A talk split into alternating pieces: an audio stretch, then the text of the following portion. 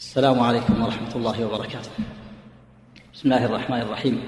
الحمد لله رب العالمين والصلاة والسلام على أشرف الأنبياء والمرسلين نبينا محمد وعلى آله وصحبه أجمعين. أما بعد فإن مما ينافي التوحيد والإيمان الشرك والكفر. وسبق الكلام على مباحث الكفر وأن الكفر ينقسم إلى قسمين كفر اعتقادي وكفر عملي. وأن الكفر الاعتقادي بأنواعه الخمسة يخرج من الملة ويحبط الأعمال ويخلد صاحبه في النار ولا يغفره الله إلا بالتوبة منه. نسأل الله العافية. وأما الكفر العملي فإنه ينقسم إلى قسمين. قسم يخرج من الملة وقسم لا يخرج من الملة. قد سبق بالأمس ان بعض الإخوان بعض الأسئلة التي قدمت. يقول إن بعض الناس يقول إن الكفر لا يكون إلا تكذيبا أو جحودا تكذيبا وجحودا أو اباء واستكبارا. أقول إن هذا القول ليس معروفا عن السلف ولا عن العلماء ولا عن الأئمة وإنما هو قول للجهمية المرجئه جهمية المرجئة. وقد نقل شيخ الإسلام ابن تيمية رحمه الله الإمام المجتهد إجماع العلماء على أن من من قدر على أن ينطق بالشهادتين فلم ينطق فإنه كافر بإجماع بإجماع المسلمين. من قدر على أن ينطق بالشهادتين فلم ينطق فهو كافر. من قدر على أن يتكلم بالشهادتين ثم لم يتكلم مع القدرة فهو كافر باتفاق المسلمين. وهو كافر باطنا وظاهرا عند سلف الأمة وأئمتها وجماهير العلماء. وذهبت المرجئة إلى أنه يكفر إلى أنه لا يكون كافرا في الباطن بل يكون كافرا في الظاهر. وهذا قول المرجئة جهمية المرجئة المرجئة كالجهم والصالحي وقال إن هذا القول قول مبتدع. لم يقله أحد من من العلماء ولا من الأئمة وإنما هو قول مبتدع. قالته الجهمية المرجئة. ومن المعلوم أن التكلم باللسان هذا عمل وقول. فالقول بأن الكفر لا يكون إلا بالتكذيب والجحود أو بالباء والاستكبار قول باطل لا وجه له. وإنما هو قول المرجئة الجهمية كالجهم بن صفوان والصالحي فهؤلاء هم الذين يقولون إن الأعمال لا تدخل في مسمى الإيمان بل قال الجهم إن الإيمان هو معرفة الرب بالقلب. والكفر هو جهل الرب بالقلب. ولا يضر مع الإيمان معصية كما لا ينفع مع الكفر طاعة. وعند المرجئة أن الإنسان إذا لم ينطق بالشهادتين وهو مصدق في الباطل يكون مؤمن. لكن هذا قول باطل كما ذكر شيخ الإسلام رحمه الله. نقل اتفاق العلماء وإجماع العلماء على أن من لم ينطق بالشهادتين مع القدرة فإنه كافر. بالاتفاق. كافر باتفاق المسلمين. لكن عند الجماهير وعند السلف كافر باطن وظاهرا وعند المرجئة كافر ظاهرا لا باطن قال هذا قول مبتدع لا أصل له.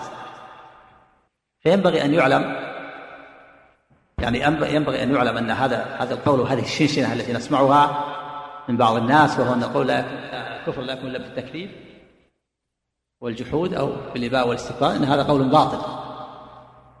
وهو قول معروف عن المرجئة والجهمية. والصواب أن الكفر يكون كما سبق يكون بالقول ويكون بالفعل ويكون بالاعتقاد ويكون بالشك. وقد سمعتم قول الله تعالى يحلفون بالله ما قالوا ولقد قالوا كلمة الكفر وكفروا بعد إسلام كفروا بكلمة. قال قل أبالله وآياته ورسوله كنتم تستهزئون لا تعتذروا قد كفرتم بعد إيمانكم. أثبت لهم كفرا بعد الإيمان بالاستهزاء وهو عمل الاستهزاء القول بأن الكفر لا يكون لا يكون بالعمل ولا يكون بالقول وإنما يكون بالجحود فقط. هذا قول لم يقله أحد من العلماء. بل إذا قدر على التكلم بالشهادة ولم يتكلم فهو كافر.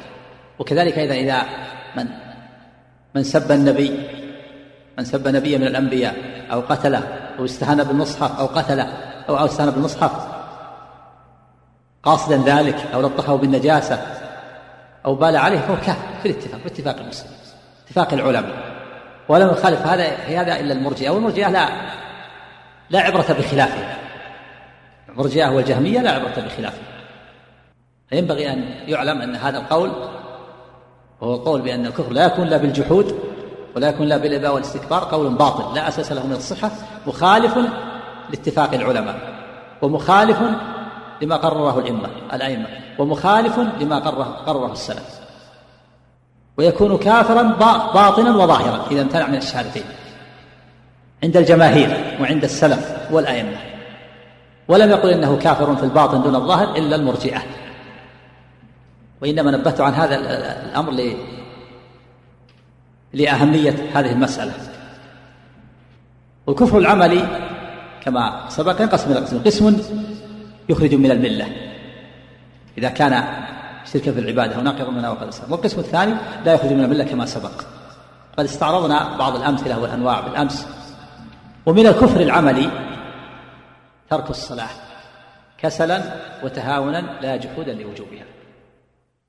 وقد قال النبي صلى الله عليه وسلم في الحديث الصحيح بين الرجل وبين الكفر ترك الصلاة. فأخبر أن ترك الصلاة كفر. وقال العهد الذي بيننا وبينهم الصلاة فمن تركها فقد كفر. واختلف العلماء في هذا الكفر. هل هو كفر أكبر يخرج من الملة أو كفر أصغر يوجب استحقاق الوعيد؟ هل هو كفر أكبر يخرج من الملة ويوجب الخلود في النار؟ أو هو كفر أصغر يوجب استحقاق الوعيد ولا يوجب الخلود في النار؟ واختلف العلماء. واتفق العلماء على أنه إذا جحد وجوب الصلاة ولم.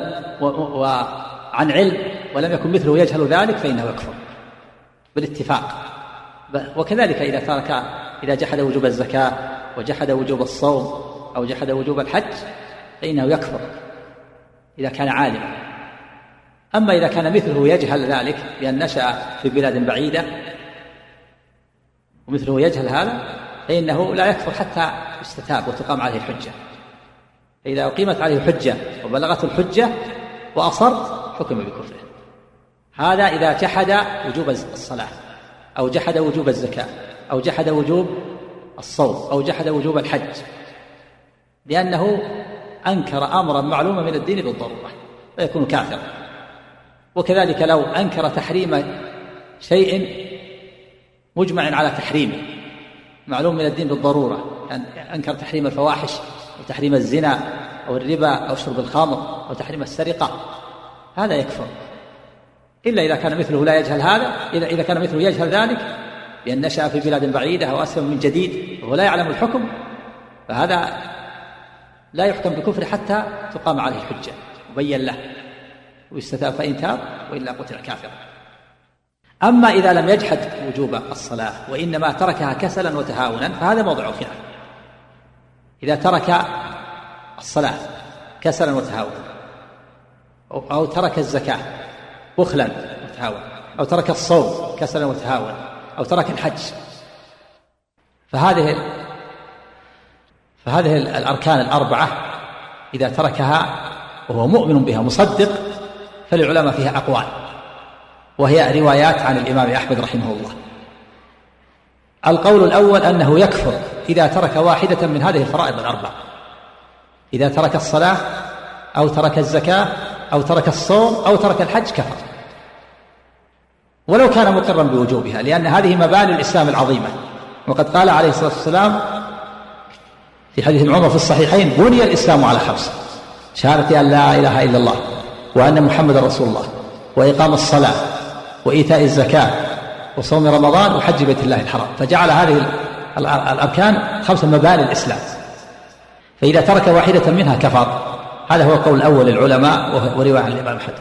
القول الثاني أنه لا يكفر بترك واحدة منها كفرا أكبر. إذا ترك الصلاة كسلا وتهاونا أو الزكاة أو الصوم أو الحج فإنه لا يكفر. وهذه رواية عن الإمام أحمد. أيضا ثانية. القول الثالث أنه يكفر بترك الصلاة فقط. إذا ترك الصلاة كسلا وتهاونا فقط كفر. أما إذا ترك الزكاة بخلا وتهاونا فلا يكفر. وكذلك إذا ترك الصوم وكذلك إذا ترك الحج.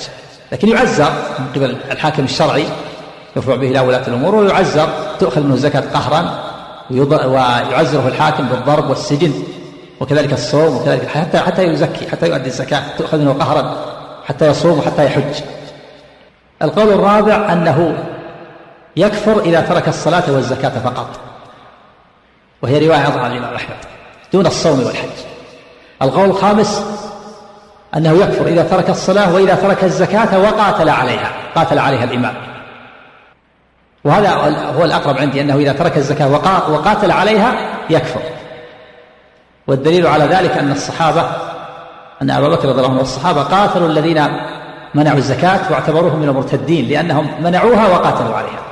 فإذا منع الزكاة وقاتل عليها دل على إنكاره لها وجحوده لها فيكون كافرا. أما إذا منعها ولم يقاتل عليها فلا يكفر. وإنما تؤخذ منه قهرا ويجبر. الصواب أنه لا يكفر إذا ترك الزكاة إلا إذا قاتل عليها. ولا يكفر إذا ترك الصوم ولا يكفر إذا ترك الحج وإنما يكون مرتكب لكبيرة. والدليل على ذلك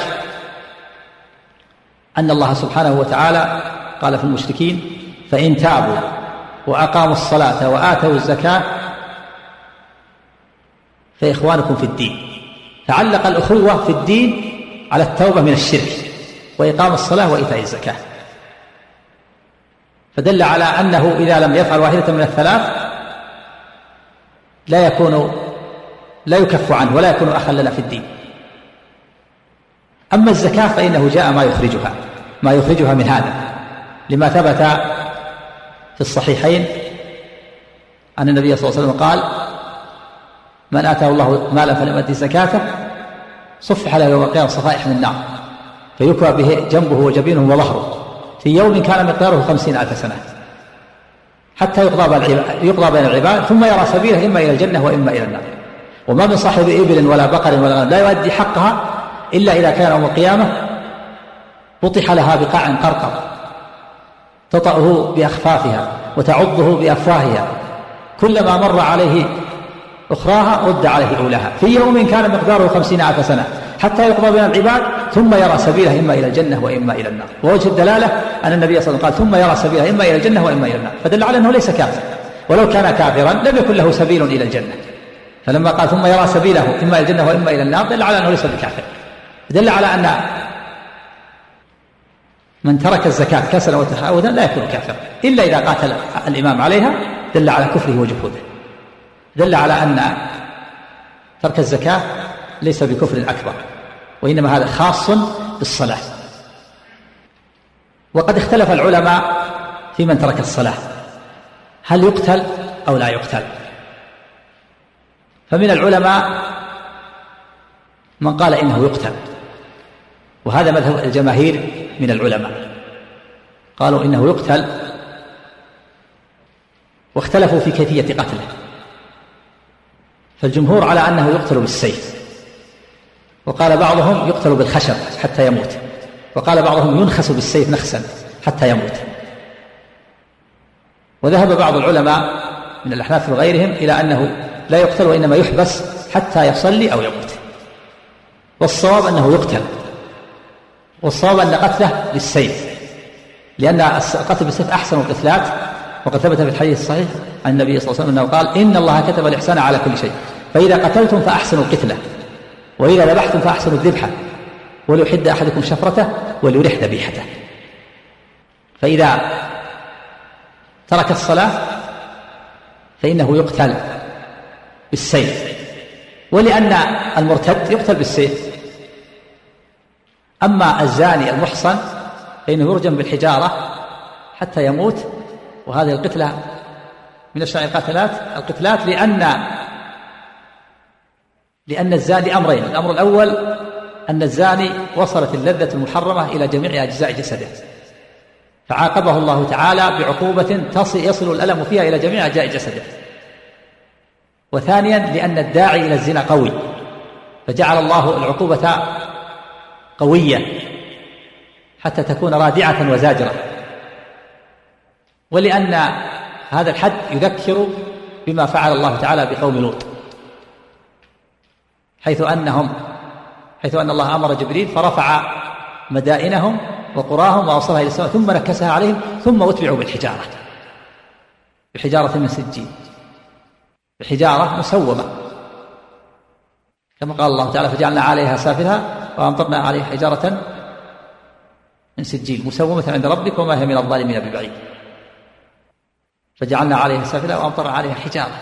أمطر الله عليهم حجارة. فهذا هذه العقوبة تذكر بما فعل الله بقوم لوط. فالصواب أن تارك الصلاة يقتل. وهل يستتاب أو لا يستتاب؟ ذهب بعض العلماء إلى أنه لا يستتاب. وهؤلاء هم الذين قالوا إنه يقتل حدا. اختلفوا هل يقتل حدا أو يقتل كفرا؟ قال بعضهم يقتل كفرا وقال آخرون يقتل حدا. ومن قال يقتل حدا يقول إنه لا يستتاب. لأن هذا حد. ما دام ترك الصلاة يقتل لترك الصلاة كما أن الزاني يجلد لفعله الزنا وكما أن السارق تقطع يده لفعله السرقة. فإذا وصل إلى الحاكم الشرعي فإنه لا بد من قتله. ولو قال إنه تاب لأن هذه حد حد على ترك الصلاة السابقة. إذا ترك الصلاة قتل. حدا وأما من قاتل إنه يقتل كفرا فإنه يقول يستتاب. يستتاب فإن تاب وإلا قتل. وهل يقتل إذا ترك صلاة واحدة حتى خرج الوقت؟ أو إذا تضيق وقت الثانية؟ التي تجمع إليها إذا ترك صلاة الظهر فلا يقتل حتى يضيق وقت العصر قرب غروب الشمس. وهذا هو الأقرب لأنها تجمع إليها لأن الظهر تجمع مع العصر. والمغرب فرض مع العشاء. فإذا تضيق وقت الثانية وضاق وقت الثانية واستتيب ولم يتب فإنه يقتل. والدليل على قتل المصلي عدم المصلي قتل من لم يصلي الدليل على قتل تارك الصلاة ما ثبت في الصحيحين. عن علي رضي الله عنه أنه أرسل إلى النبي صلى الله عليه وسلم بذهيبة من اليمن فقسمها بين أربعة من رؤساء القبائل يتألفوا مع الإسلام. فقال له رجل اتق الله. فقال النبي صلى الله عليه وسلم ويلك ألست أحق الناس أن يتقي الله؟ فقال له خالد بن الوليد يا رسول الله دعني أضرب ألا أضرب عنقه؟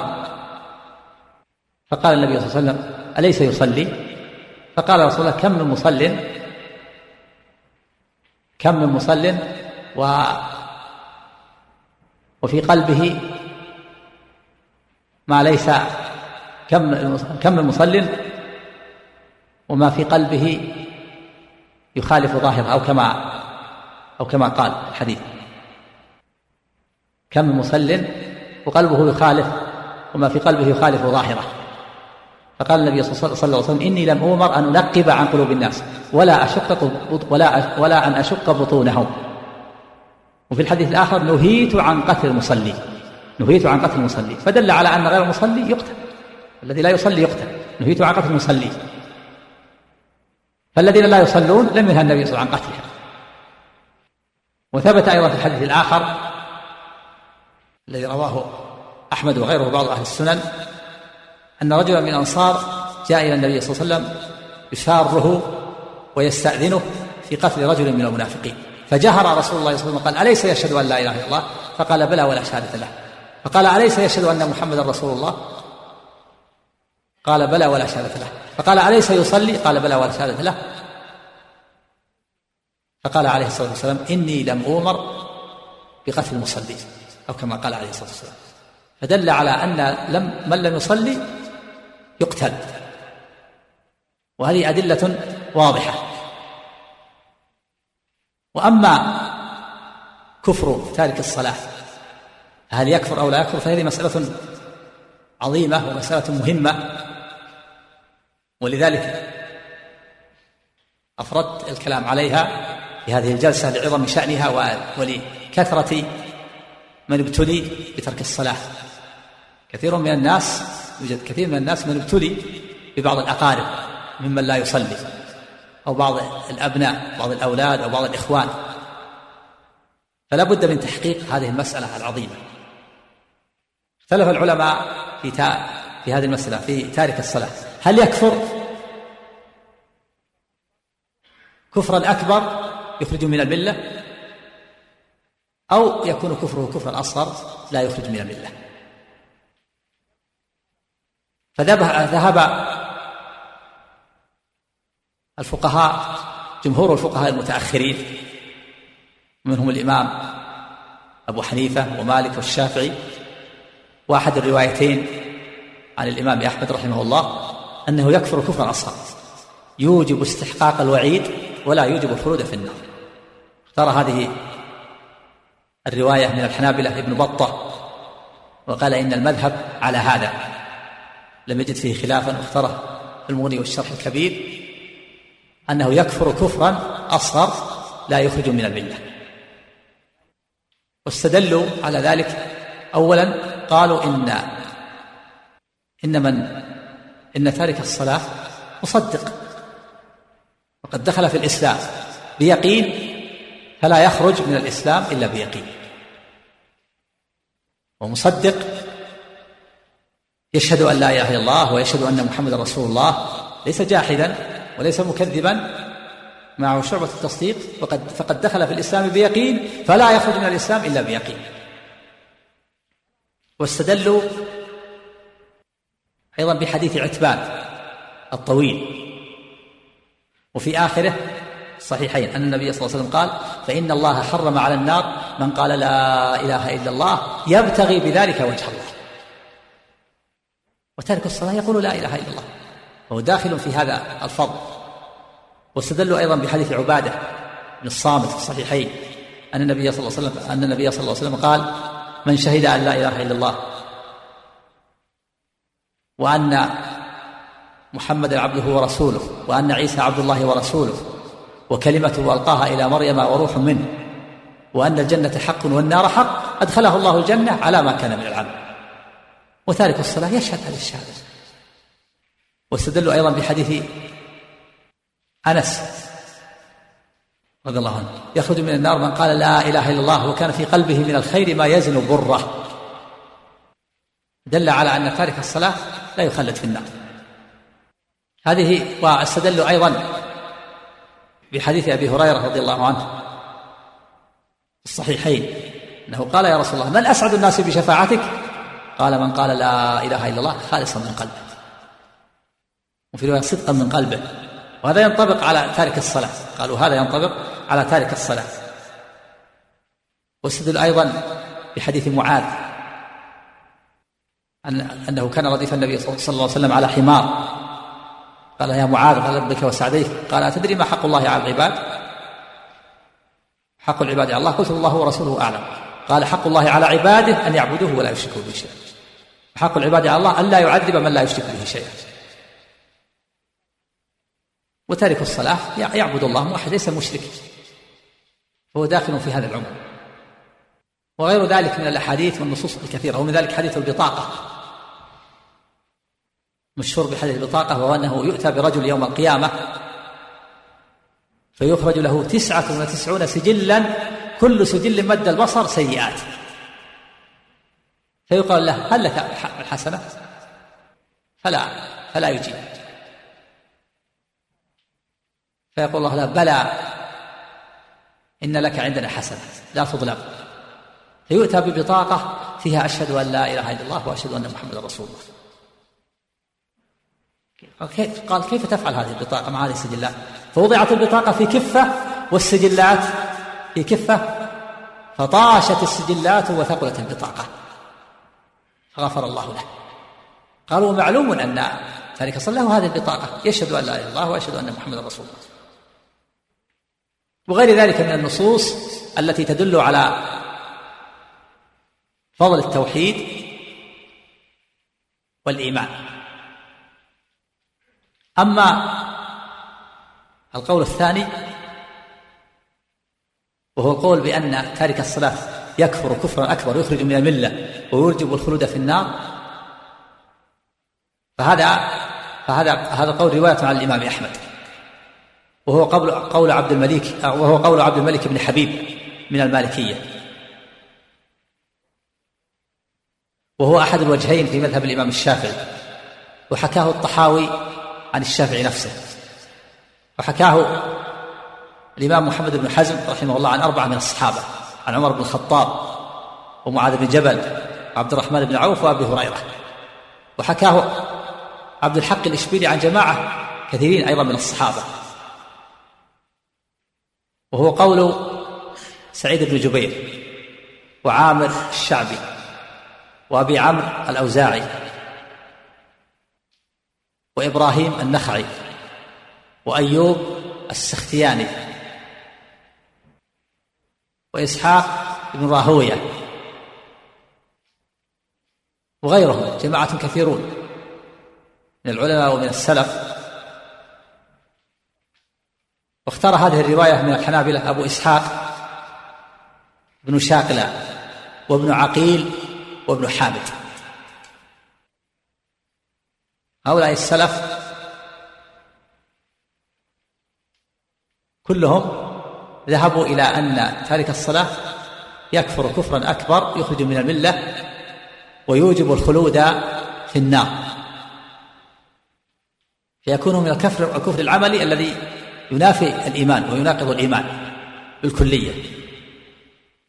وقد نقل عبد الله بن شقيق العقيلي التابعي الجليل إجماع الصحابة على كفر تارك الصلاة.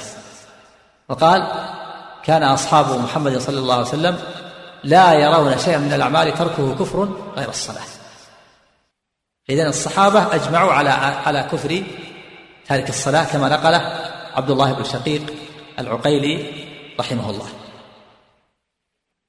من أدلة القائلين بكفر تارك الصلاة أدلة كثيرة من القرآن ومن السنة. فمن القرآن قول الله تعالى فإن تابوا وأقاموا الصلاة وآتوا الزكاة فخلوا سبيلهم. وجه الدلالة أن الله سبحانه وتعالى أخبر أنه لا يخلى سبيل المشركين حتى يتوبوا من الشرك ويقيموا الصلاة ويؤتوا الزكاة. فمفهومه أنهم إذا لم يتوبوا من الشرك ولم يقيموا الصلاة ولا يؤتوا الزكاة فلا يخلى سبيلهم بل يقاتلون. دل على كفر تارك الصلاة. وأما تارك الزكاة سبق أنه خرج أخرجه الحديث. السابق أخرجه الحديث أن النبي قال ثم يرى سبيله إما إلى الجنة وإما إلى النار. فبقي المشرك وتارك الصلاة. دل على أن تارك الصلاة لا يخلى سبيله لأنه كافر. ومن الأدلة قول الله تعالى فإن تابوا وأقاموا الصلاة وآتوا الزكاة فإخوانكم في الدين. فعلق الله تعالى الأخوة في الدين على ثلاثة أشياء توبة من الشرك وإقام الصلاة وإيتاء الزكاة. فدل على على أنه إذا لم يصلي فليس أخا لنا في الدين لكفره ومن الأدلة قول الله تعالى ولا وأقيموا الصلاة ولا تكونوا من المشركين. من الذين فرقوا دينهم وكانوا شيعا منيبين إليه واتقوه وأقيموا الصلاة ولا تكونوا من المشركين. فقال وأقيموا الصلاة ولا تكونوا مشركين ومفهومه أن من لم يقيم الصلاة فهو من المشركين. وأقيموا الصلاة ولا تكونوا من المشركين. قال سبحانه وإذا قيل لهم اركعوا لا يركعوا. هذا وصف الكفار. فمن لم يركع ولم يسجد لله فليس بمؤمن وإذا قيل لهم اركعوا لا يركعون. وقال سبحانه وتعالى على الكفار أن أخبر سبحانه أنهم يسألون في النار ما سلككم في سقر؟ ما الذي أدخلكم النار؟ فذكروا أوصاف أولها ترك الصلاة قالوا لم نكن من المصلين ولم نكن نطعم المسكين. فترك الصلاة من أوصاف أهل النار التي استحقوا بها دخول النار. وقال سبحانه وتعالى إنما يؤمن بآياتنا الذين إذا ذكروا بها خروا سجدا. وسبحوا بحمد ربهم وهم لا يستكبرون. والصلاة من أعظم ذكر الله. فمن لم يسجد فليس بمؤمن. وقد أخبر الله أن المؤمن هو الذي إذا ذكر بآيات الله خر ساجدا. فدل على أن من لم يسجد فليس بمؤمن. من لم يسجد الله فليس بمؤمن. وقال سبحانه وتعالى يوم يكشف عن ساق. ويدعون إلى السجود فلا يستطيعون. خاشعة أبصارهم ترهقهم ذلة وقد كانوا يدعون إلى السجود وهم سالمون. أخبر سبحانه وتعالى أنهم يدعون يوم القيامة إلى السجود فلا يستطيعون لأنهم دعوا إلى السجود في الدنيا فامتنعوا. فدل على كفرهم. ومن السنة ما ثبت في صحيح مسلم عن جابر رضي الله عنه أن النبي صلى الله عليه وسلم قال بين الرجل وبين الكفر ترك الصلاة. بين الرجل وبين الكفر ترك الصلاة. ووجه الدلالة أن النبي صلى الله عليه وسلم جعل ترك الصلاة حدا فاصلا بين بينه وبين الإسلام. فإذا أتى بها فهو مسلم وإذا تركها فليس بمسلم والبينية حد حد فاصل تفصل بين الشيئين. بين الرجل وبين الكفر ترك الصلاة. البينية تفصل هذا من هذا. فترك الصلاة كفر وفعل الصلاة إيمان. فمن لم يصلي فليس بمؤمن ولأن النبي صلى الله عليه وسلم عبر بالكفر بين الرجل وبين الكفر وأل للاستغراق. ولهذا قال في القاموس أن الكفر المراد به الكفر المستغرق الكفر المخرج من الملة. قال الشيخ الإسلام رحمه الله إن هذا المراد به الكفر الأكبر لأنه أتى بالكفر بخلاف الكفر المنكر مثل اثنتان في الناس هما بهم كفر الطعن في النسب والنياحة على الميت. فالكفر المنكر كفر لا يخرج من الملة. أما الكفر المعرف الذي جاء بأل بين الرجل وبين الكفر يدل على المراد به الكفر الأكبر مستغرق. لأن ال للاستغراق. ومن الأدلة أيضا ما رواه الإمام أحمد وأهل السنن من حديث بريدة بن حصيب أن النبي صلى الله عليه وسلم قال العهد الذي بيننا وبينهم الصلاة فمن تركها فقد كفر. العهد الذي بيننا وبينهم الصلاة فمن تركها فقد كفر. فجعل ترك الصلاة كفر. وهو العهد الذي بيننا وهي العهد الذي بيننا وبين غيرنا. فمن تركها فليس منا فهو كافر. ومن صلى فهو منا. ومن الأدلة قول النبي صلى الله عليه وسلم أمرت أن أقاتل الناس حتى يشهدوا أن لا إله إلا الله. وأني رسول الله ويقيموا الصلاة ويؤتوا الزكاة. فإذا فعلوا ذلك عصموا مني دماءهم وأموالهم إلا بحقها وحسابهم على الله. فجعل النبي صلى الله عليه وسلم الغاية من ترك القتال الشهادة لله بالوحدانية والشهادة للنبي برسالة وإقام الصلاة وإيتاء الزكاة. ولأنه قال عصموا مني دماءهم وأموالهم إلا بحقها والصلاة من أعظم حقه من حقه كلمة التوحيد. فدل على كفر تارك الصلاة. ومن الأدلة ما ثبت في صحيح البخاري من حديث بريدة أن النبي صلى الله عليه وسلم قال بكروا بصلاة العصر. بكروا بصلاة العصر. فمن ترك صلاة العصر فقد حبط عمله. فمن ترك صلاة العصر فقد حبط عمله. بكروا بصلاة العصر في يوم الغيب. فمن ترك صلاة العصر فقد حبط عمله. والذي يحبط عمله هو, هو الكافر. فدل على أن من ترك صلاة العصر حبط عمله بكفره قال الله تعالى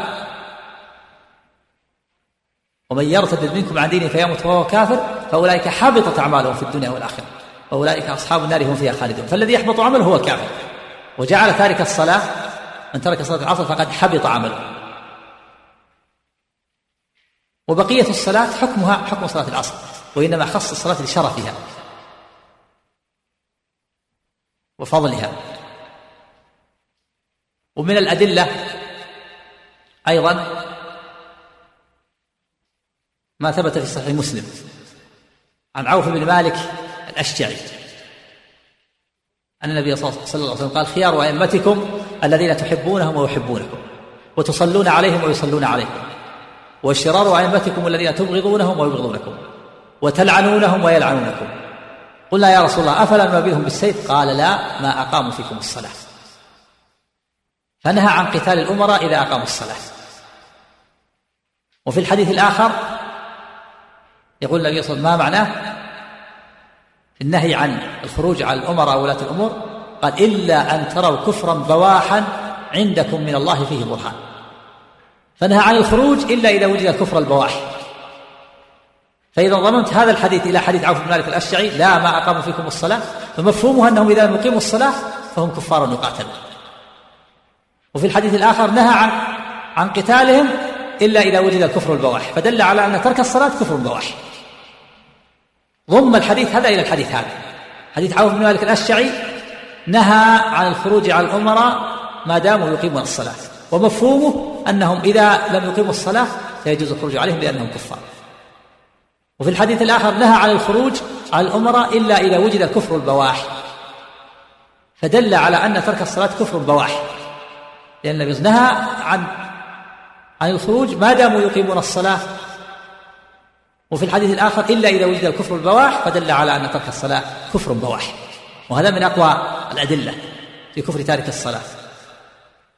طيب الجمهور جمهور الفقهاء المتأخرين الذين يقولون إن تارك الصلاة لا يكفر ما دام مصدق معه أصل التصديق بماذا يجيبون عن هذه الأدلة التي استدل بها الجمهور استدل بها هؤلاء العلماء؟ يجيبون عنها يقول هذه هذه الأدلة محمولة على كفر النعمة. كافر يعني كفر النعمة لا كفر الجحود. وهذا محمول على كفر النعمة لا كفر الجحود. أو أن المراد قارب الكفر. بين الرجل وبين ترك الصلاة يعني قارب الكفر. تأولها تأويل. قالوا معناها قارب الكفر. أو أنها محمولة على كفر النعمة. مثل قوله تعالى وضرب الله مثلا قرة كانت آمنة مطمئنة يأتيها رزقها رغدا من كل مكان فكفرت بأنعم الله. فتارك الصلاة كافر بالنعمة لكن لا يخرج من الملة. وهو مثل قوله صلى الله عليه وسلم إثنتان في الناس هما بهم كفر. الطعن في النسب والنياحة على الميت. فالطعن والنياحة كفر لا يخرج من الله فكذلك تارك الصلاة. ومثل قول من أتى امرأة في دبرها فقد كفر. مثل قول من أتى كائنا فقد صدقه بما يقول فقد كفر بما أنزل على محمد. ومثل قوله صلى الله عليه وسلم من تعلم الرمي ثم تركه فهو نعمة كفرها. ومثل قوله لا ترغبوا عن آبائكم فإنه كفر بكم. فمن رغب عن انتساب إلى أبيه فقد كفر. هذا كفر لا يخرج من الملة. ومثل قول ابن عباس لما سئل عن الحكم بغير ما أنزل الله هل هو كفر. قال ليس بالكفر الذي تذهبون إليه. بل إذا فعله فهو به كفر وليس كمن كفر بالله واليوم الآخر. وقال عطاه هو كفر دون كفر. وقالوا إن النبي صلى الله عليه وسلم نفى الإيمان عن عن الزاني والسارق وشارب الخمر. فقال لا يزني الزاني حين يزني وهو مؤمن. ولا يشرب يسرق السارق حين يسرق وهو مؤمن. ولا يشرب الخمر حين يشربها وهو حين يشربها وهو مؤمن. ولا ينتهب نهبة يرفع الناس إليه فيها أبصارهم حين ينتهبها وهو مؤمن. قالوا نفى عنه الإيمان ولكن ليس بكافر الزاني. فكذلك إذا أطلق الكفر على ترك الصلاة ليس كفرا يخرج عن الملة. كما أطلق نفي الإيمان عن الزاني وعن السارق وشارب الخمر. فهي فهي محمولة. النصوص قالوا إنها محمولة على الزجر على الزجر والتنفير. وهي متأولة بأن بأن المراد بالكفر كفر النعمة. أو متأولة بأنه قارب الكفر. وأقوى ما استدل به جمهور الفقهاء المتأخرين على كفر تارك الصلاة على أن تارك الصلاة لا يكفر أقوى ما استدلوا به حديث عبادة بن الصامت الذي رواه الإمام أحمد وغيره. وفيه أن النبي صلى الله عليه وسلم قال خمس صلوات كتبهن الله على العباد. فمن أتى بهن فمن حافظ عليهن كان له عهد على الله أن يدخله الجنة. ومن لم يحافظ عليهن أو في ومن لم يأت بهن بهن لم يكن له عهد على الله أن يدخله إن شاء أدخله الجنة وإن شاء عذبه. وفي رواية ابن ماجه ومن انتقص منهن شيئا. لم يكن له عهد عند الله أن يدخله. فهو لم يكن له عهد عند الله. فإن شاء الله عذبه وإن شاء غفر له. قالوا هذا دليل على أن ترك الصلاة على أن تارك الصلاة لا يكون كافر بل هو تحت مشيئة الله. لأن النبي يقول إن شاء عذبه وإن شاء غفر له. دل على أنه ليس بكافر. وقد قال الله تعالى إن الله لا يغفر ويشرك به ويغفر ما دون ذلك لمن يشاء. ولكن يجاب عن هذا الحديث بجوابين الجواب الأول أن الحديث في سنده رجل اسمه المخدجي وهو مجهول. في سنده المخدجي وهو مجهول فالحديث ضعيف. لا يصح. ولو صح فهو محمول كما قال الشيخ الإسلام تيمية محمول على المحافظة عليها في الوقت. قال من حافظ عليها في الوقت. من حافظ عليها في الوقت. فدل على أن فهذا الوعيد هذا الوعد لمن حافظ عليها في الوقت. أما من لم يحافظ عليها في الوقت بأن أخرها عن وقتها فإنه عليه هذا الوعيد. ما تركها لكن أخرها عن الوقت. ويدل على ذلك النبي صلى الله عليه وسلم أخبر أنه يأتي أمراء بعده يؤخرون الصلاة عن وقتها. قالوا رسول الله فما ما نفعل؟ قال صل معهم. قال صل الصلاة لوقتها. ثم إذا أدركتها فصل معهم. فإذا كانوا يؤخرون الصلاة عن وقتها صلي أنت الصلاة الفريضة لوقتها. ثم إذا أدركت المصلون فصل معهم فإنها لك نافلة. ولم يقل به لأنهم ما تركوه ولم يقل إنهم كفار ولم يأمر بقتالهم. الأمراء الذين أخروا الصلاة من وقتها لأنهم صلوها ولا أصروا على تركها فيكون حديث عبادة الذي أقوى ما استدل به الجمهور أولا حديث ضعيف لأن في سنده مجهول وهو المختجي وثانيا لو صح فهو محمول على عدم المحافظة عليها في الوقت لا على تركها ما يتركونها. أو كما في رواية ابن ماجه أن محمول على من انتقص شيئا منها انتقص شيئا منها يعني أخل بشيء منها ما تركها بالكلية وإنما انتقص شيئا منها هذا لو صح لكنه حديث ضعيف لا يصح. ترجيح العلامة ابن القيم رحمه الله في هذه المسألة. العلامة ابن القيم رحمه الله ساق الأدلة في هذه المسألة في كتابه رسالة الصلاة. وساق أدلة القائلين بكفر تارك الصلاة كفرا أكبر يخرج من الملة. وساق أدلة القائلين بأنه يكفر كفرا أصغر لا يخرج من الملة. ثم عقد فصلا للحكم بينهما. فقال فصل في الحكم بين الفريقين وفصل الخطاب بين الطائفتين. يريد أن يحكم بينهما ثم قال معرفة الصواب في هذه المسألة مبني على معرفة حقيقة الإيمان والكفر ثم يصح النفي والإثبات بعد ذلك. معرفة حقيقة معرفة الصواب في هذه المسألة مبني على حقيقة الإيمان على معرفة حقيقة الإيمان والكفر ثم يصح النفي والإثبات بعد ذلك.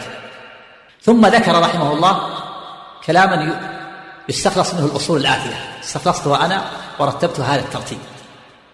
وهو أن وهو أن ذلك مبني على الأصول الآتية.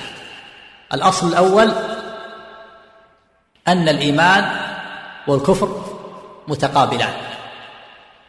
الإيمان والكفر متقابلان. فمتى زال أحدهما خلفه الآخر. فإذا زال الإيمان خلفه الكفر. وإذا زال الكفر خلفه الإيمان. فالكفر والإيمان متقابلان فمتى زال أحدهما خلفه الآخر. الأصل الثاني أن الإيمان أصل له شعب متعددة. وكل شعبة منها تسمى إيمانا. والكفر أصل له شعب متعددة وكل شعبة منها تسمى كفرا. الأصل الثالث أن شعب الإيمان متفاوتة. كما في الحديث الصحيح أن النبي صلى الله عليه وسلم قال الإيمان بضع وسبعون شعبة أعلاها قول لا إله إلا الله وأدناها إماطة الأذى عن الطريق. الأصل الثالث أن الإيمان أصل له أن شعب الإيمان متفاوتة.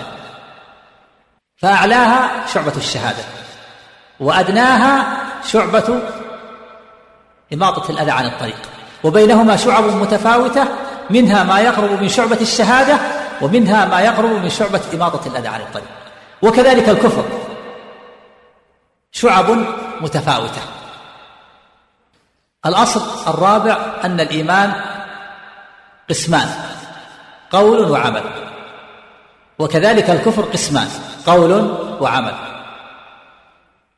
وأن الإيمان قد يحصل بشعبة قولية كشعبة الشهادة وقد يحصل بشعبة فعلية كشعبة التصديق. وكذلك الكفر قد يحصل بشعبة قولية كالإتيان بكلمة الكفر اختيارا. وقد يحصل بشعبة فعلية كالسجود للصنم والاستهانة بالمصحف. الأصل الرابع الخامس الأصل الخامس أن حقيقة الإيمان مركبة من قول وعمل والقول قسمان قول القلب وهو التصديق والاعتقاد وقول اللسان وهو التكلم بكلمة الإسلام وعمل القلب وهو نيته وإخلاصه واعتقاده وعمل الجوارح. فحقيقة الإيمان مركبة من قول اللسان وقول القلب وعمل القلب وعمل الجوارح. فإذا وجدت هذه الحقيقة المركبة من هذه الأمور الأربعة إذا وجدت هذه الأربعة وجد الإيمان. وإذا فقدت هذه الأربعة فقد الإيمان بالاتفاق. إذا وجدت هذه الأربع وجد الإيمان بالاتفاق. وإذا فقدت هذه الأربع فقد الإيمان. وإذا وجدت وتخلف التصديق والاعتقاد فإنه لم تنفع بقية الأجزاء لأن التصديق شرط في صحتها. وإذا وجد التصديق وانتفى عمل القلب وهو نيته وإخلاصه ومحبته وانقياده فهذا موضع الخلاف والمعركة بين أهل السنة وبين المرجئة. فأهل السنة يقولون يحصل الإيمان لا لا يحصل الإيمان والمرجئة يقولون يحصل الإيمان. الأصل السادس أنه لا يلزم من قيام شعبة من شعب الإيمان بالعبد أن يسمى مؤمنا وإن كان ما قام به إيمانا. ولا يلزم من قيام شعبة من شعب الكفر بالعبد أن يسمى كافرا وإن كان ما قام به كفرا. الأصل السابع أن سلب أن سلب اسم الإيمان. أن سلب اسم الإيمان عن تارك الصلاة أولى من سلبه عن مرتكب الكبائر. النبي صلى الله عليه وسلم سلب الإيمان عن مرتكب الكبائر. قال لا يزني الزاني حين يزني وهو مؤمن. فسلبه عن تارك الصلاة أولى. وسلب اسم الإسلام عن مرتكب عن تارك الصلاة أولى من سلبه عمن لم يسلم المسلمون من لسانه ويده. فقال المسلم من سلم المسلمون من لسانه ويده. فالذي لم يسلم المسلمون من لسانه ويده سلب عنه الإسلام. فسلب اسم الإسلام عن تارك الصلاة أولى الأصل الثامن أنه إذا كان إذا كان الإيمان يزول بزوال عمل القلب وهو المحبة والانقياد فغير مستنكر أن يزول الإيمان بزوال أعظم أعمال الجوارح وهي الصلاة. ثم يبقى بعد ذلك عند التأمل. فيقال هل ينفع تارك الصلاة ما معه من التصديق في عدم الخلود في النار أو لا ينفعه؟ تارك الصلاة مع شعبة واحدة من الإيمان وهي شعبة التصديق مصدق. هل ينفعه ما معه من الإيمان؟ وهل تنفعه هذه الشعبة وهي التصديق في عدم الخلود في النار أو لا ينفعه؟ والجواب أن يقال ينفعه إن لم يكن المتروك شرطا في صحة الباقي واعتباره. أما إذا كان المتروك شرطا في صحة الباقي واعتباره فإنها لا تنفعه ولهذا ولهذا لم تنفع الشهادة لله بالوحدانية وأنه لا إله إلا هو من أنكر رسالة محمد صلى الله عليه وسلم. لأن الشهادة للنبي صلى الله عليه وسلم بالرسالة شرط في صحة الشهادة لله بالوحدانية. ولم تنفع الصلاة من صلاها عمدا بغير وضوء لأن الوضوء شرط في صحة الصلاة. لأن شعب الإيمان يتعلق بعضها ببعض تعلق المشروط بشرطه. قد يتعلق بعضها ببعض تعلق المشروط بشرطه وقد لا يكون كذلك. فيبقى في الصلاة. هل هي تتعلق بالإيمان تعلق المشروط بشرطه؟ هل هي شرط في صحة أو, لا؟ هذا هو سر المسألة. والأدلة الكثيرة التي سمعتم وغيرها كثير تدل على أنه لا يقبل شيء من أعمال العبد إلا بفعل الصلاة. وأن وأن الصلاة هي رأس مال ربح الإنسان ومحال بقاء الربح مع ضياع رأس المال. فإذا خسر الصلاة خسر أعماله كلها. كما أشار إلى ذلك النبي صلى الله عليه وسلم في قوله فإن ضيعها يعني فهو سواها أضيع. وقوله أول ما ينظر من عمل العبد في الصلاة الصلاة. فإن جازت له نظر في سائر عمله. وإن لم تجز له لم ينظر في سائر عمله. وهي أول ما يحاسب العبد عنها إذا وضع في قبره. فالأدلة الكثيرة تدل على أن ترك الصلاة ملزوم لعدم محبة القلب وانقياده.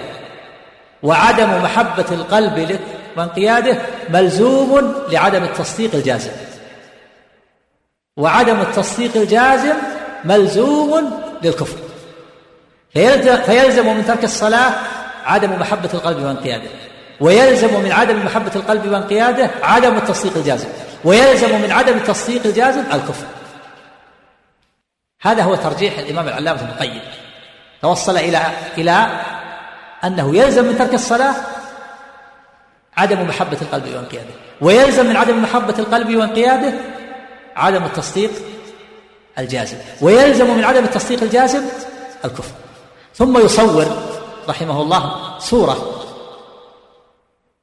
صورة واقعة لتارك الصلاة. يقول بها من يقول إن تارك الصلاة لا يكفر ولا يستطيع الانفكاك عنها.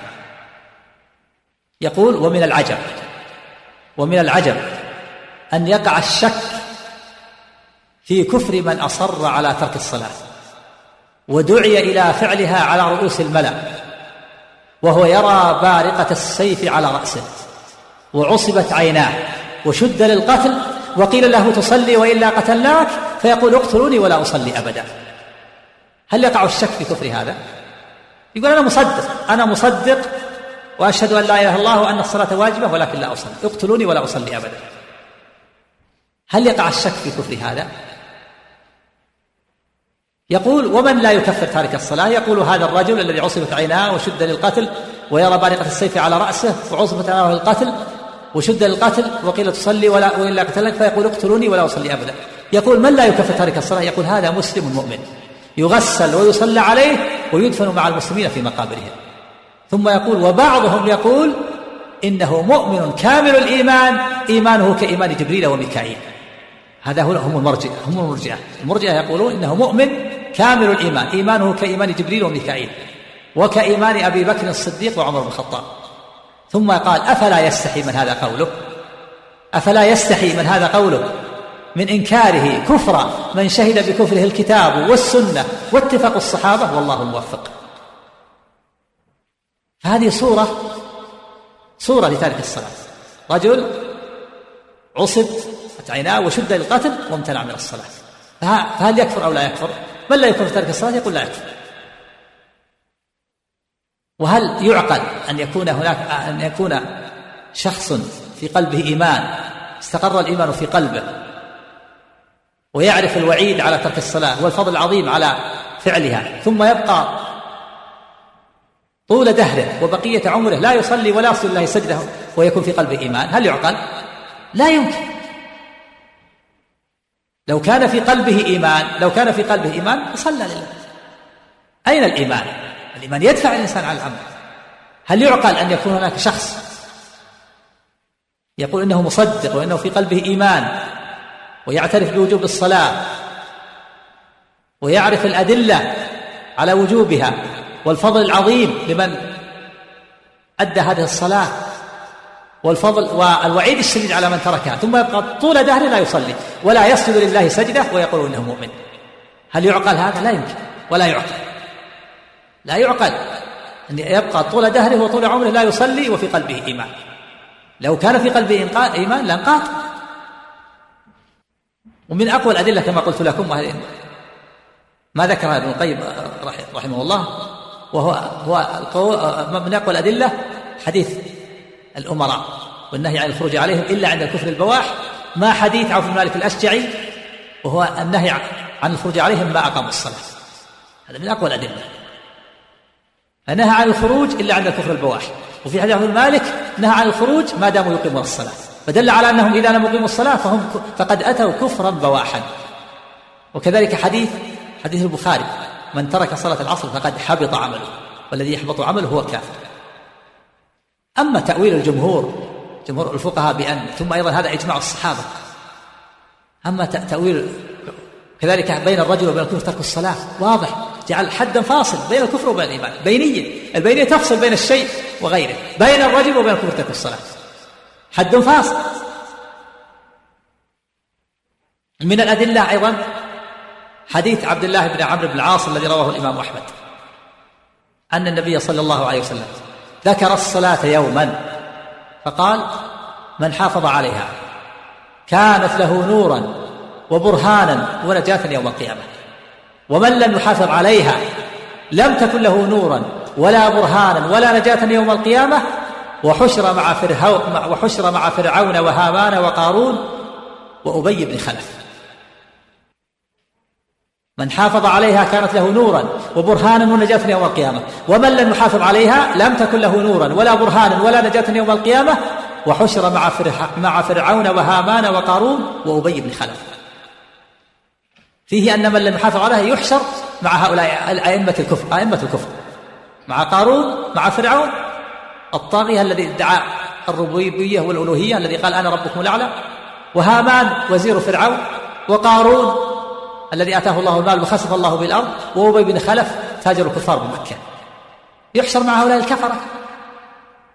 الذي يحشر مع هؤلاء الكفرة مؤمن؟ لا يمكن. يحشر مع هؤلاء الكفرة. دل على كفره لولا أنه كافر ما حشر مع هؤلاء الكفرة. الذين هم رؤوس الكفر. فرعون الذي ادعى الألوهية. هامان وزير فرعون. قارون صاحب الأموال الكثيرة الذي خسف الله به الأرض.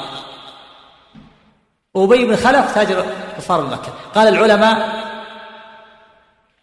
إن كون تارك الصلاة يحشر مع هؤلاء الأربعة لأن لأن تارك الصلاة إما أن يتركها اشتغالا بملكه أو يتركها اشتغالا بماله أو يتركها اشتغالا برئاسته أو يتركها اشتغالا بتجارته. فإذا ترك الصلاة منشغلا عنها بملكه حشر مع فرعون. إذا ترك الصلاة مشتغلا بملكه حشر مع فرعون. وإذا ترك الصلاة مشتغلا برئاسته ووزارته حشر مع هامان. وإذا ترك الصلاة مشتغلا بماله حشر مع قارون. وإذا ترك الصلاة مشتغلا بتجارته حشر مع أبي بن خلف. نسأل الله السلامة والعافية. في هذه أدلة واضحة صريحة. في كفر تارك الصلاة. أما تأويل الجمهور بأن بأن الكفر محمول على كفر النعمة أو أنه قارب الكفر هذا تأويل. تأويل صرف للنصوص عن ظاهرها نصوص ظاهرة واضحة في كفر تارك الصلاة بين الرجل وبين الكفر ال في الاستغراق وبينية وفي الحديث الآخر من ترك صلاة متعمدا فقد برئت منه ذمة الله. وفي حديث معاذ رأس الأمر الإسلام وعموده الصلاة. إذا كانت الصلاة عمود الإسلام إذا سقط العمود هل يستقيم الإسلام؟ هل يستقيم؟ لا يستقيم. كما أن الخيمة إذا سقط عودها عمودها الأعظم لا لم ينتفع بالأطناب ولا بالأوتاد. فكذلك الصلاة إذا سقطت لم ينتفع ببقية شرائع الإسلام. التأويل يعني تأويل واضح فيه أنه مخالف لظاهر النصوص. الجمهور بأنه قارب الكفر أو أنه محمول على كفر النعمة ليس بوجه. أما ما استدل به الجمهور رحمه جمهور الفقهاء المتأخرين وإن الصحابة أجمعوا على كفر ذلك الصلاة. أقوى ما استدلوا به كما سمعتم حديث عبادة بن الصامت وقد سبق الكلام عليه. والباقي أدلتهم كلها في أدلة فضل التوحيد. فضل التوحيد وأن من قال لا إله إلا الله دخل الجنة ومن آه، وحد الله دخل الجنة. من أسعد الناس بشفاعته رسول قال فقال لا إله إلا الله خالصا من قلبه. فكلها كل أدلتهم إنما هي تدور على الأدلة التي تدل على فضل التوحيد والإيمان. ومن أتى بالشهادتين. وهذه الأدلة تبين لي الجواب عنها بأن وهو ظاهر يعني كلام العلماء وإن لم يكن في هذا وإن لم يكن نصا واضحا وإن لم يكن نصا ظاهرا أن أدلة الأدلة التي استدل بها الجمهور في فضل التوحيد هذه عامة وأدلة تكفير الصلاة خاصة. ومن القواعد المقررة في الأصول في أصول الفقه أن الخاص يقضي على العام. وأن الخاص يخصص العام وأدل والأدلة التي استدل بها الجمهور أيضا مطلقة. وأدلة كفر تارك الصلاة مقيدة. والقاعدة الأصولية المقررة في علم الأصول تقول المطلق يحمل على المقيد. يحمل على المقيد. فيتبين بهذا أن أدلة كفر ترك الصلاة مخصصة للنصوص التي تدل على فضل التوحيد. ومقيدة لمطلقها. فالأدلة التي تدل على فضل التوحيد مطلقة. وأدلة كفر ترك الصلاة تقيدها. وأدلة فضل التوحيد عامة. وأدلة كفر ترك الصلاة تخصصها. والمطلق يحمل على المقيد. هذه قاعدة أصولية معروف عند أهل الأصول. المطلق يحمل على المقيد. والخاص يخصص العام ويقضي على العام يقضي على عمومه. وعلى ذلك فيكون تارك الصلاة انتقض توحيده وإيمانه. لأن ترك لأن فعل الصلاة شرط في صحة الإيمان. يقول نعم من قال لا إله إلا الله دخل الجنة. أما يسعد الناس بشفاعتك يا رسول الله من قال الله خالصا من قلبه. فإذا ترك الصلاة زال الإخلاص. زال الإخلاص فلم يكن موحد. حديث عتبان. فإن الله حرم على النار. من قال لا إله إلا الله يبتغي بذلك وجه الله. فإذا ترك الصلاة انتقضت عليه كلمة لا إله إلا الله. لو كان يبتغي وجه الله لصلى. فلما لم يصلي انتقضت عليه كلمة التوحيد. وكذلك حديث عبادة من شهد أن لا إله إلا الله وأن محمد رسول الله وأن محمد عبده ورسوله وأن عيسى عبد الله ورسوله وكلمة وقاها إلى مريم وروح منه وأن الجنة حق وأن الحق أدخله الله الجنة على ما كان من العمل. شهد أن لا إله إلا الله يعني أتى بشروطها ومن شروطها الصلاة. فإذا ترك الصلاة لم يأتي بشروط لا إله إلا الله فتنتقض عليه. والخلاصة أن أن من لم يصلي فليس بموحد. انتقض توحيده وإيمانه لأنه ترك شرطا من شروط الإيمان. كما لو صلى بغير وضوء ما صحت الصلاة. لأنه ترك شرط. وكما لو شهد أن لا إله, أن لا إله إلا الله ولم يشهد أن محمد رسول الله ما صحت شهادته. فاليهود يشهدون أن لا إله إلا الله لكن كفروا لأنهم لم يشهدوا أن محمد رسول الله. فشهادة أن لا إله إلا الله لا تصح إلا بشهادة أن محمد رسول الله. وشهادة أن محمد رسول الله لا تصح إلا بشهادة أن لا إله إلا الله. فمن أتى بواحدة منهما دون الأخرى لم تصح لم تقبل. فكذلك أيضا الصلاة شرط في صحة الإيمان فمن لم يأتي بالصلاة فليس بموحد وليس بمؤمن. وبهذا يتبين أن الصواب في هذه المسألة أن ترك الصلاة كفر مخرج عن الملة وأن من ترك الصلاة فليس بمؤمن لأن الصلاة شرط في صحة الإيمان وهذه مسألة مسألة عظيمة وقد ابتلي كثير من الناس بمن يترك الصلاة من أقاربه أو أولاده. وعلى ذلك فيكون من ابتلي بشيء بأحد من ذلك يناصحه ويكرر النصيحة عليه مرة بعد مرة لعل الله أن يهديه. فإن لم يستجب فإنه يرفع به إلى ولاة الأمور. حتى يقام عليه الحد. يرفع به إلى المحكمة حتى يقام عليه الحد. وهو يقتل على كل حال. والحاكم الشرعي القاضي إذا اختار أحد القولين ارتفع الخلاف. فإذا اختار القول بتكفيره قتل كفرا. وإذا اختار القول بعدم تكفيره قتل حدا القتل لا بد منه. لكن إن اختار القول بتكفيره لا يغسل ولا يصلى عليه. ولا يدفن مع المسلمين في مقابرهم وإن حكم بقتله حدا فإنه يكون حده كحد الزاني والسارق يغسل ويصلى عليه ويدفن مع المسلمين في مقابرهم وأنت لا تحكم عليه به. أنت ما تحكم. الذي يحكم هو الحاكم الشرعي. وليس للإنسان أن يقتل شخص. تارك الصلاة يقول أنا أقتله هذه فوضى. هذا إلى ولاة الأمور يرفع به إلى المحكمة الشرعية والحاكم الشرعي يختار أحد القولين اختار أحد القولين ارتفع الخلاف. قاعدة. الحاكم حكم الحاكم يرفع الخلاف. إذا كان المسألة فيها خلاف ثم حكم الحاكم بأحد القولين زال الخلاف. فإذا اختار الحاكم الشرعي قتله كفرا لا يغسل ولا يصلى عليه ولا يتم على المسلمين في مقابرهم وإذا اختار قتله حدا فإنه يقتل ويغسل ويصلى عليه ويتم على المسلمين في مقابرهم. هذا بعد الاستتابة. الاستتابة ولم يتب قتل. وأما أنت بالنسبة إليك المناصحة فإذا لم يتب فإنك تهجره ولا تجالسه ولا تعاكل ولا تجيب دعوته. ليس لك أن تجيب دعوته. إذا نصحته لا لا خير فيه. ترك الصلاة لا خير فيه. لا تجيب دعوته ولا تسلم عليه ولا ترد السلام عليه ولا تزوجه ولا تجيب دعوته.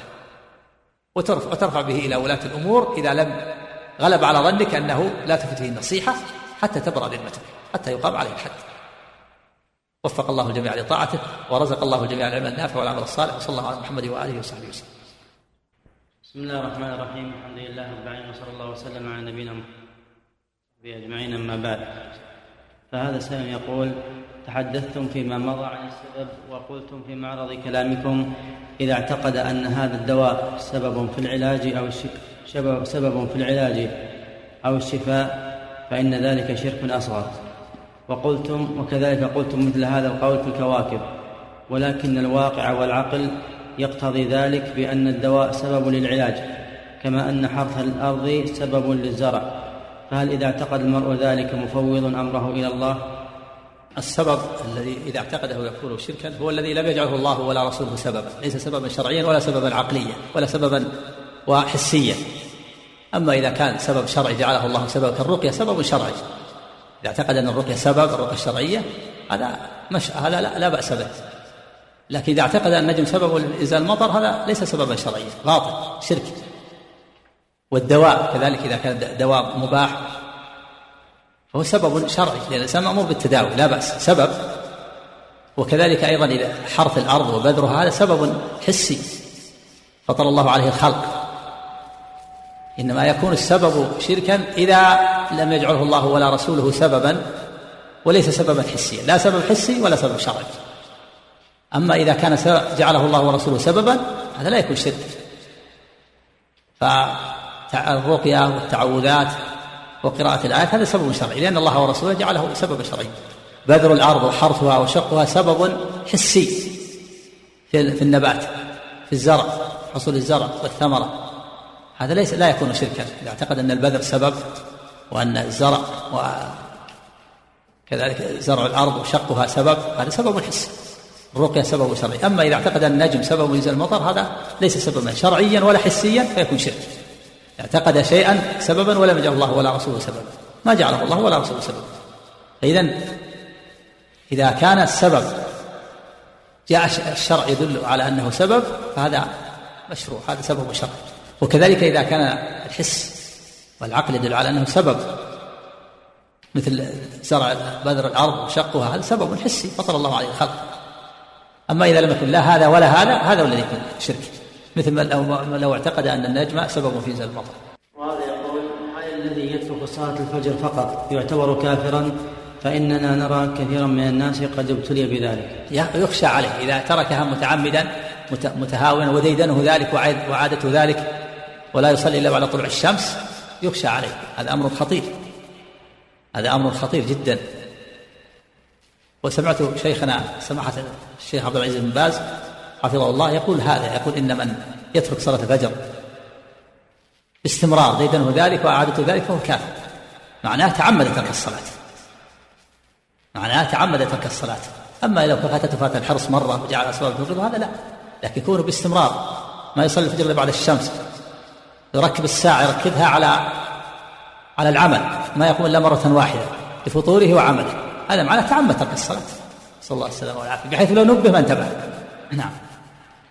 وهذا يقول كان والده لا يصلي في عمره إلا صلوات معدودة علما بأنه قبل موته لم يصلي ما يقارب ستة أشهر. فهل يجوز له أن يدعو له؟ وإذا كان لا يجوز فهل في قولها اللهم اغفر لي ولوالدي وهو يقصد يقصد والدته؟ فهل في ذلك محذور؟ إذا تحقق أنه لا أنه ترك الصلاة متعمدا ستة أشهر غير غير غير متأول يعني بعض بعض المرضى يصير متأول يكون مريض في المستشفى ويظن أنه ما يصلي حتى يشفى من مرضه وأنه ثيابه نجسة. هذا متأول هذا ما يكفر. متأول ما يظن أنه إذا صارت ثيابه نجسة أو غير طاهرة أنه ما يصلي حتى يشفى من مرضه. هذا متأول. أما إذا ترك من غير تأويل تركها عمدا ما له تأويل. ما هو في المستشفى ولا هو مريض ولا يقول أنا بصلي إذا إذا خرجت من المستشفى إذا شفت مرضي إذا طهرت ثيابي. إذا نظفت ثيابي بعض العامة هكذا يقول مع أن هذا غلط غلط كبير. ينبغي أن يعلم المرضى في المستشفى بأن المريض يصلي على حسب حاله. إن استطاع أن يلبس ثوب طاهر فالحمد لله وإلا يصلي بثوبه. إن استطاع أن يتوضأ يتوضأ. وإلا يتيمم أو يمم غيره. إن لم يستطع صلى على حسب حاله بغير ماء ولا تراب. إن استطاع أن يوجه السير إلى القبلة فالحمد لله وإلا صلى على حسب حاله ولا تؤخر الصلاة عن وقتها لكن بعض المرضى جاهل ما يدري. تجده ما يصلي. فإذا قلت ليش ما لماذا ما تصلي؟ قال أنا أنا ثيابي نجسة وكذا وغير متوضي. إذا خرجت من المستشفى إن شاء الله طهرت ثيابي وتوضأت. هذا متعود ما يكفي. لكن الذي ترك الصلاة متعمدا ليس له عذر ولا تأويل هذا هو ولا هذا هو الذي يخشى فإذا كان والدك بهذه المثابة فكما سمعت الصواب في هذه المسألة أن ترك الصلاة كفر. ولهذا من الأدلة من أدلة القائم بتكفير الصلاة قول الله سبحانه وتعالى فلا صدق ولا صلى ولكن كذب وتولى. لأن الإيمان تصديق بالخبر تصديق الخبر والانقياد للأمر تصديق أخبار الله ورسوله والانقياد لأمر الله ورسوله. وجعل عدم التصديق يقابله التكذيب و والصلاة وعدم الصلاة يقابله التولي. فلا صدق ولا صلى ولكن كذب وتولى. فإذا كذب كفر وإذا تولى عن الصلاة كفر. ومثل قول تعالى فخلف من بعدهم خلف أضاعوا الصلاة واتبعوا الشهوات فسوف يلقون غيا إلا من تاب إلا من تاب وآمن. فاشترط في توبة من أضاع الصلاة الإيمان دل على أنه ليس بمؤمن. ومثل قوله تعالى فويل للمصلين الذين هم عن صلاتهم ساهون. يسهون عن الصلاة فيؤخرونها عن وقتها. هذه من أدلة من قال بكفر الصلاة. فالمقصود أنه إذا كان ترك الصلاة عمدا بغير تأويل فإن فإنه فإنك لا تستغفر له ولا تدعو له أمره إلى الله. وإذا أردت أن تدعو لوالدتك قل اللهم اغفر لوالدتي فقط. نعم. هناك دليل يتمسك به القائلون بعدم كفر تارك الصلاة وهو قوله صلى الله عليه وسلم في الحديث الطويل ثم يخرج من النار قوم لم يعملوا خيرا قط. ليس في هذا دليل لأن المعنى ليس لم يعملوا خيرا قط يعني زيادة على التوحيد والإيمان. والصلاة شرط في صحة الإيمان فإذا تركها فليس بمؤمن. زيادة عند العلماء لم يعملوا خيرا قط يعني زيادة على التوحيد والإيمان فقط ما عندهم التوحيد والإيمان ولا زاد ولا يتم الإيمان والتوحيد إلا بالصلاة فإذا تركها فلا, فلا يكون عنده شيء من التوحيد والإيمان. نعم. وهذا يقول إنه إمام مسجد قد وقع قد وقع في مشكلة وهي تتكرر بعد كل صلاة وهي أن أحد أفراد جماعة المسجد قد ابتلي بعد الصلاة أنه يقوم برفع صوته في المسجد بحجة أنه يقول إنك تتغيب عن المسجد علما أنه منذ أن مسك المسجد لم يتغيب إلا يومان بعذر شرعي. كيف فيقول يرفع صوته بأي شيء؟ يعني أحد الجماعة يقول بعد كل صلاة يرفع صوته على الإمام ويقول له إنك تتغيب عن المسجد مما يحدث يعني فوضى في المسجد.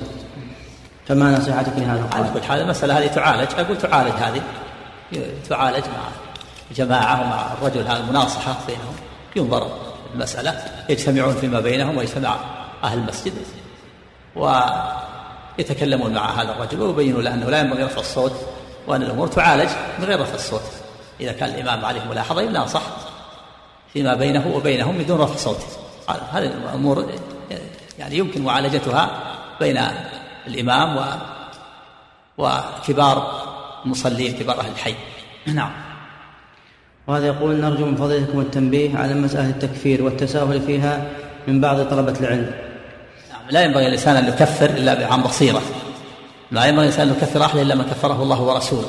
ثم الشخص المعين إذا كان له شبهة ما يكفر حتى تقوم عليه الحجة. وإنما قد يتكلم الإنسان بكلام كفري فيقال هذه المقالة كفرية والشخص لا نكفره حتى تقوم عليه الحجة. ما ندري ما حاله. إذا تكلم واحد من أهل الإسلام معروف من أو من أهل العلم أو معروف أنه مسلم تكلم بكلام كفري يقول المقالة كفرية لكن الشخص لا يكفر حتى تقوم عليه حجة حتى تقابل هذا الشخص تسأله عن كلامه ما مقصوده ما مراده قد يكون له تأويل قد يكون له قصد آخر. فلا يكفر الإنسان إلا عن بصيرة فإذا قامت عليه الحجة وأصر وعاند والأمر واضح ليس فيه لبس في هذه الحالة يكفر. والله أعلم وصلى الله على نبينا محمد وعلى آله وصحبه